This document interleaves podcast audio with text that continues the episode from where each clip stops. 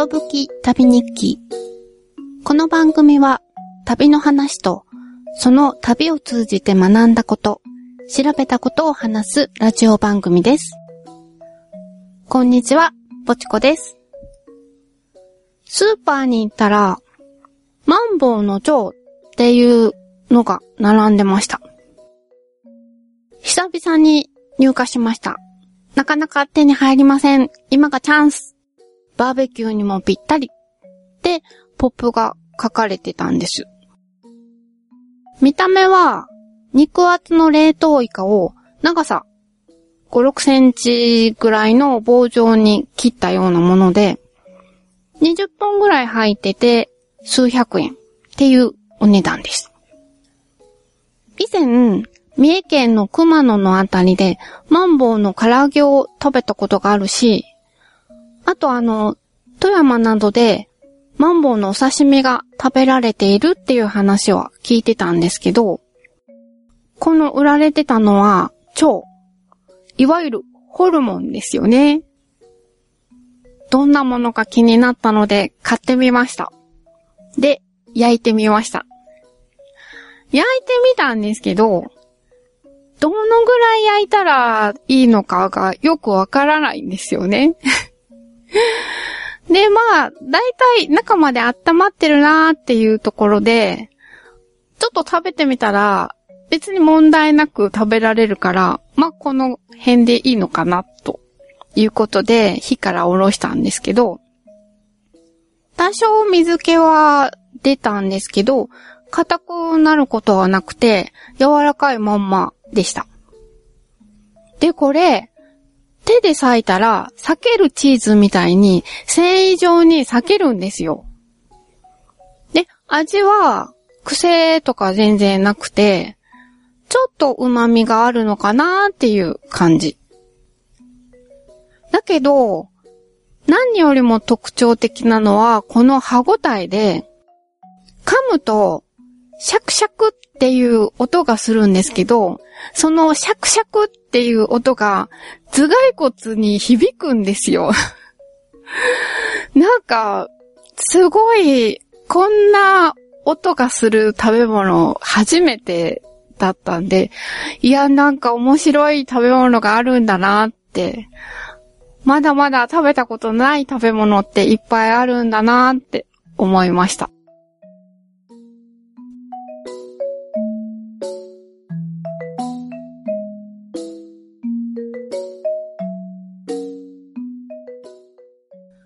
回は富山旅行その4。翡翠を拾いに、新潟県の糸魚川市へ行きました。翡翠の原石なんて見たことがないので、まずは翡翠を学ぶために、翡翠園という日本庭園に行きました。この翡翠園は、翡翠のコレクションで有名だった谷村茂雄さんという方が昭和28年に作ったんだそうです。本業は建設会社の社長さんだったそうです。入り口を入るとすぐに巨大な翡翠の原石がドーンと置かれてます。重さが70トンあるそうで、石というよりは岩っていう感じです。高さは私よりもずっと高くて、大きさは大人3人ぐらいですかねが手をつないで輪になったら囲えるかなっていう感じの大きさです。ぜひ触って翡翠のパワーをもらってってくださいって係の人に言われたので触ってきました。ちょっとぬっとした感じの感触で、この日は風が強くて肌寒い日だったんですけど、触ってもそんなに冷たさは感じませんでした。この巨大な翡翠の原石は、糸魚川の町から7、8キロ姫川を遡った山奥で偶然見つけられたんだそうです。渓谷の石ころだらけの河原に、良さそうな石がほんのちょっとだけ頭を見せていたんだそうです。氷山の一角がちょっとだけ地面に突き出てるっていう感じです。これは、すごい石かもしれないって勘が働いたんでしょうね。県の許可を得て、重機を入れて掘ったんだそうです。これすごく硬くて、ブルドーザーの鉄の刃が曲がってしまうほどだったんだそうです。なんとか掘り出したのはいいんですけど、運ぶのも大変で、大型のトレーラーに乗せたのはいいんですけど、山道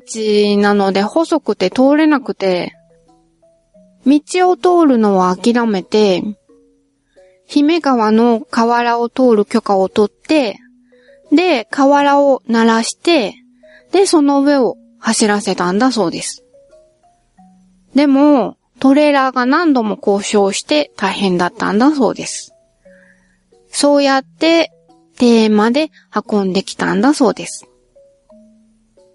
他にも石はあちこちに配置されていたんですが、これが翡翠なのか別の石なのかは、特に説明も書かれてないのでさっぱりわからなかったです。園内は高低差があって、池や小さな滝があって、鯉が泳いでて、一番高いところまで登ると園内全体が見渡せて、のんびりすることができました。それから、翡翠の彫刻を集めた小さな美術館もあって、翡翠の彫刻がたくさん並んでました。仏像とか山水画に描かれるような風景とかが彫られてるんですけど、まあ、正直興味が持てなかったです。欲しいなーって感じもしなかったです。あんまり趣味じゃないなーっていう感じ。ただ、翡翠って緑色だけじゃなくて、透明なものとか、黄色とか、結構色のグラデーションがあるんだなっていうのはよくわかりました。ちなみに、翡翠は、純粋なものは透明なんだそうです。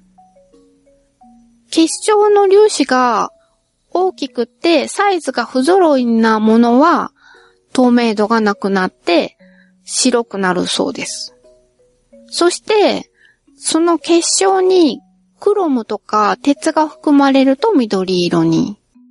チタンが含まれると紫色に。鉄とチタンが入ると青色がかった色になるんだそうです。近くにある谷村美術館というところにも寄ってみました。同じ系列で運営されているところです。入場料を払って中に入ると、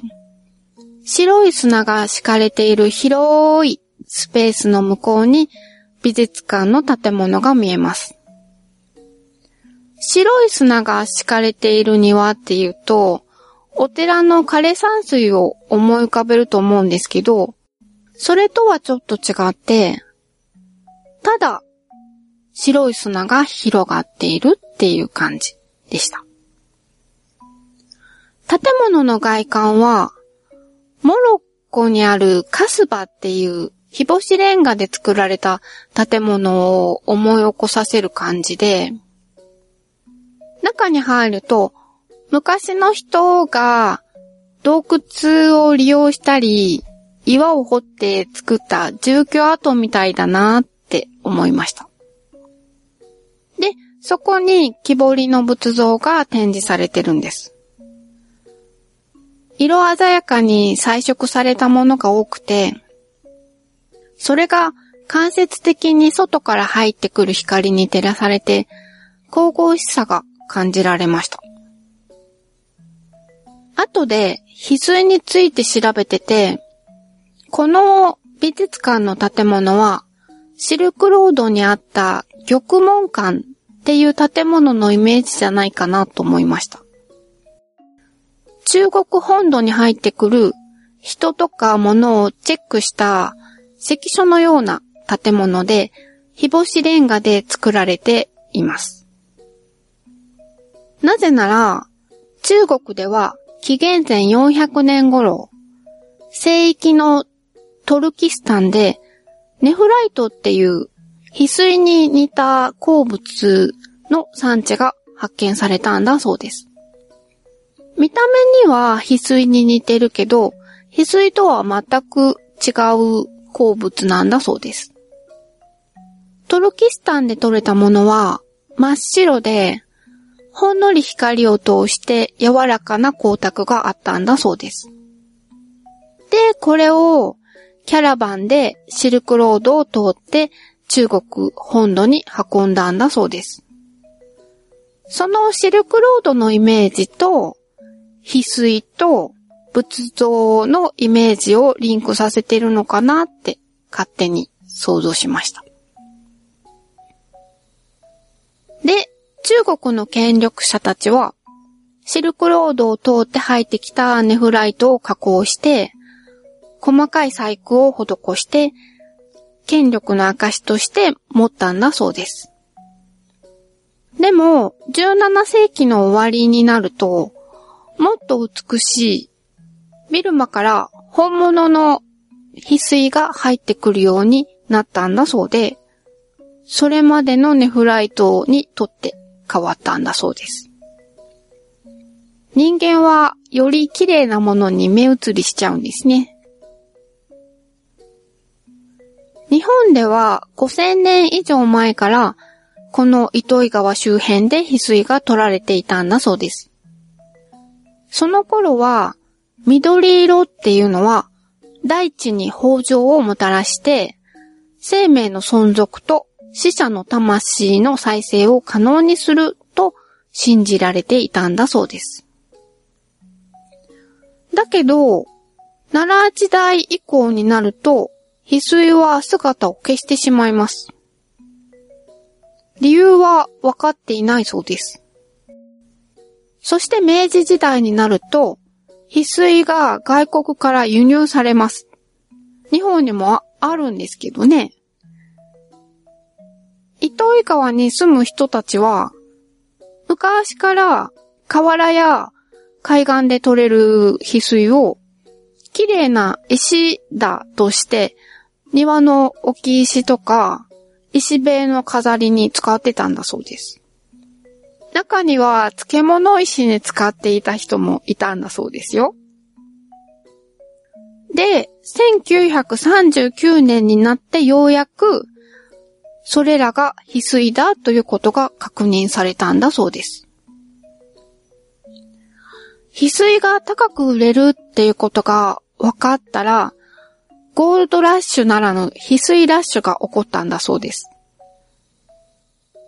翡翠は比重が重いので、普段は川底深くか河原の地面の中に埋まってるそうなんですけど、川が氾濫すると川底がかき回されて流れ出てくるんだそうです。なので、大雨の後、水が引き始めると、たくさんの人が翡翠を探しに来たらしいです。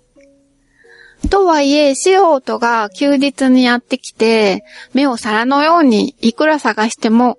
翡翠を見つけられるのは宝くじに当たるくらいの確率らしいです。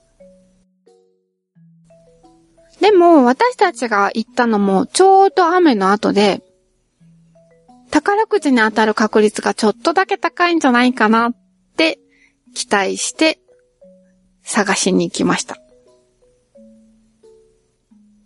でも行った日は風がもうすごく強くて、波打ち際には怖くて近寄れないくらい海が荒れてました。それでも結構な人が来てて、中にはバケツを持って本格的な感じの人もいましたよ。翡翠の原石の特徴ですが、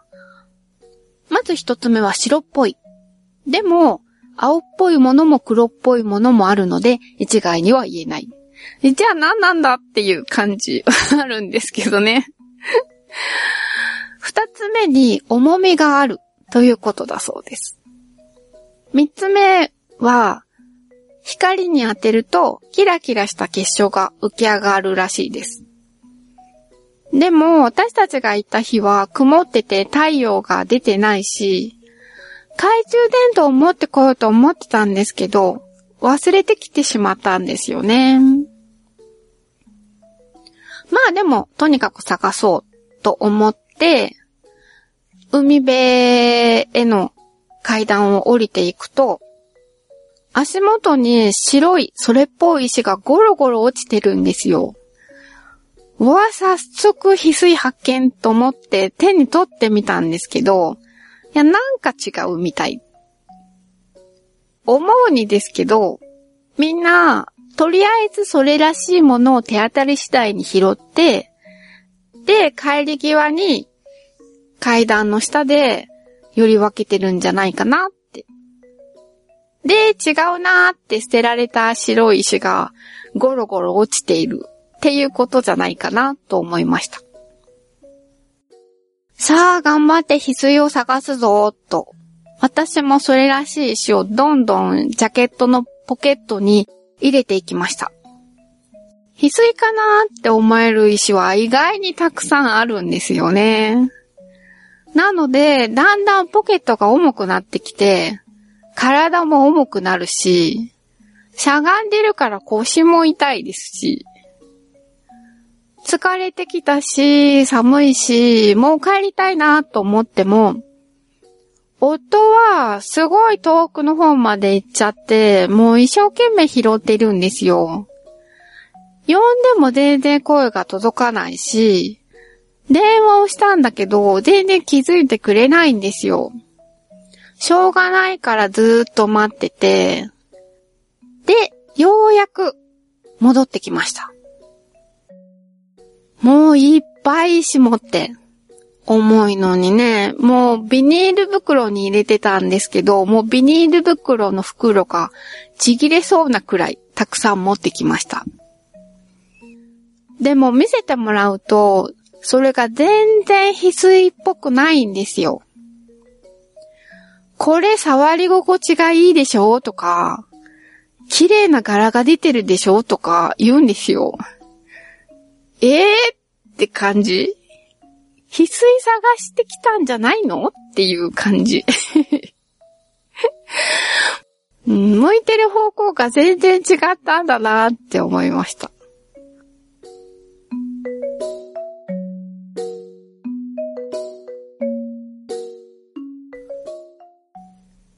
帰りに翡翠羊羹を買いました。緑色と白色で、本当に見事に翡翠を表現している羊羹で、もうその美しさに見とれちゃいました。もちろん味も美味しかったですよ。特に表面にうっすらと砂糖が結晶化してて、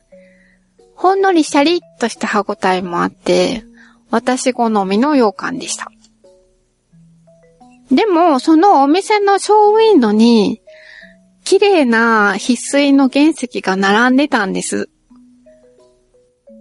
一目で、私が取ってきたものとは違うって思って、ちょっとがっかりしました。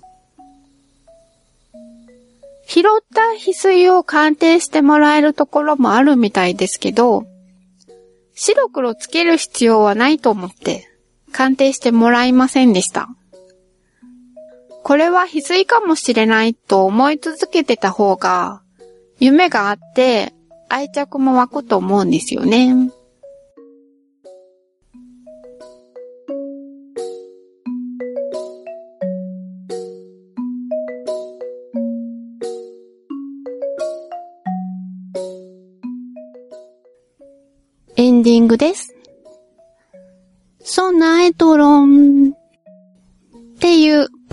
ャスト番組のパーソナリティのお二人からツイッターで感想をいただきました。まずはトリフィドさんから、第2回のホタルイカミュージアムに行った話についてです。生きホタルイカの有無で入場料が異なるのがなるほどでした。うん。私もそう思いました。それから、ホタルイカのお刺身を作るために、私が編み出した方法、ホタルイカ指サックについて、お刺身大変ですねって。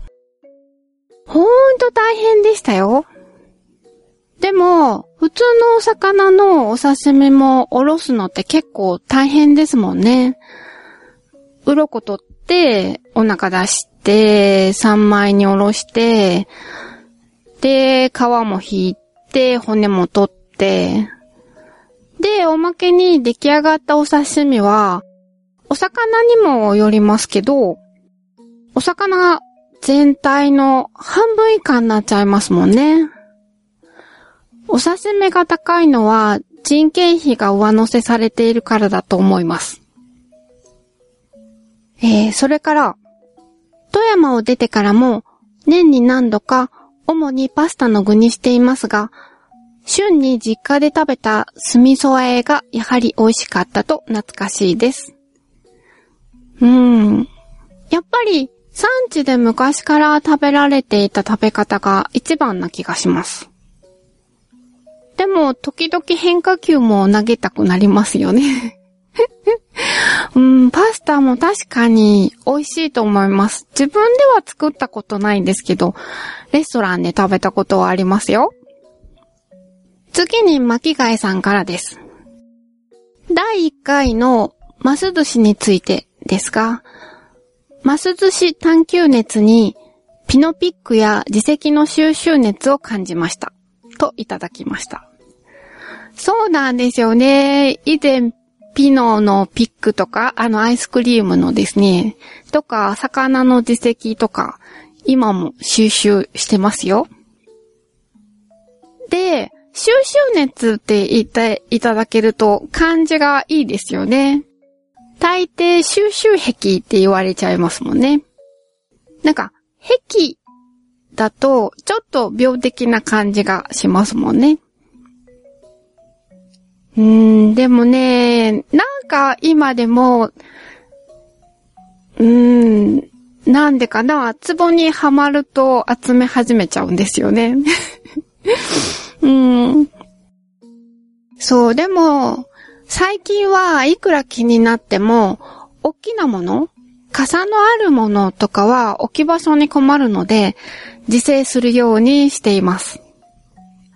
昔からトイレットペーパーを集めてたんですよ。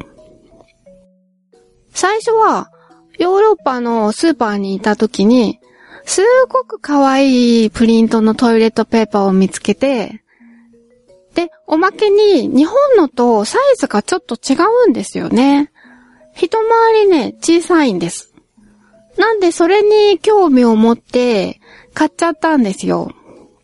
で、それ以来、海外旅行に行くたびに、スーパーへ行ってトイレットペーパー探したり、あと国内でも、いろんな柄とかプリントものとか、放送されたものとか、そういうのをコレクションするようになっちゃったんですよね。で、以前住んでた家は、トイレにやたらと広い物置スペースがあったんですよ。なので、ずらりと並べて、見ては、いつに浸ってたんですよね。で、3年くらい前に、引っ越しすることが決まって、で、次の家にはそんなスペースがないっていうことが分かって、なんで、思い出のあるものをちょっとだけ残して、引っ越し前にせっせと使って減らしたんですよね。ちょうどあの、トイレットペーパーがお店から消えた時期だったんで、好都合だったってこともあったんですけどね。だけどこの間、無印良品に行ったら、トイレットペーパーが売られてたんですよ。それも一個売りで、個包装になってて、その包装が、ザ・無印良品って感じの包装で、いやー欲しいって思って手が伸びたんですけど、なんとか思いとどまりました。でも、まだ忘れられないんですよね。後ろ髪引かれてるんですよね。ええーと、それから、第2回のホタルイカについて、ホタルイカは半干しも美味しいですね、と。はあ、美味しそうですね。うん。そして、第3回の高岡市の随龍寺、前田利常が建立したお寺についてですが、前田家にはかなり怖い階段があるので、ご興味があれば調べるとすぐヒットすると思います。ほう。と思って調べてみましたよ。前田家の怖い話。お嫁に来たお姫様の乳母を残酷な殺し方で殺してしまったんだそうです。そしてその乳母の音量が出るようになったっていう話もあるみたいですね。怖いですね。私今、眠れないほど面白い空海の生涯っていう本を読んでるんですけど、あの時代も性的を殺しちゃって、そのたたりが怖くって、都を長岡京から平安京に移したり、密教に悪魔払い的なことを期待したり、本当に音量とか、たたりとかがあるのかどうかはわからないですけど、人を殺したら絶対に後悔するってことくらいは分かってそうなのにね。なんで、そうなっちゃうんですかね。巻貝さん、ありがとうございました。番組に関すること、どんなことでもいいので、いつでも気軽にお寄せください。メールアドレスは、ことぶき旅アットマーク gmail.com。ツイッターは、ハッシュタグ、ことぶき旅でつぶやいてください。ことぶきはカタカナ、旅は漢字でお願いします。よろしくお願いします。ということで、第4回、この辺で終わりにしたいと思います。ぽちこでした。さようなら。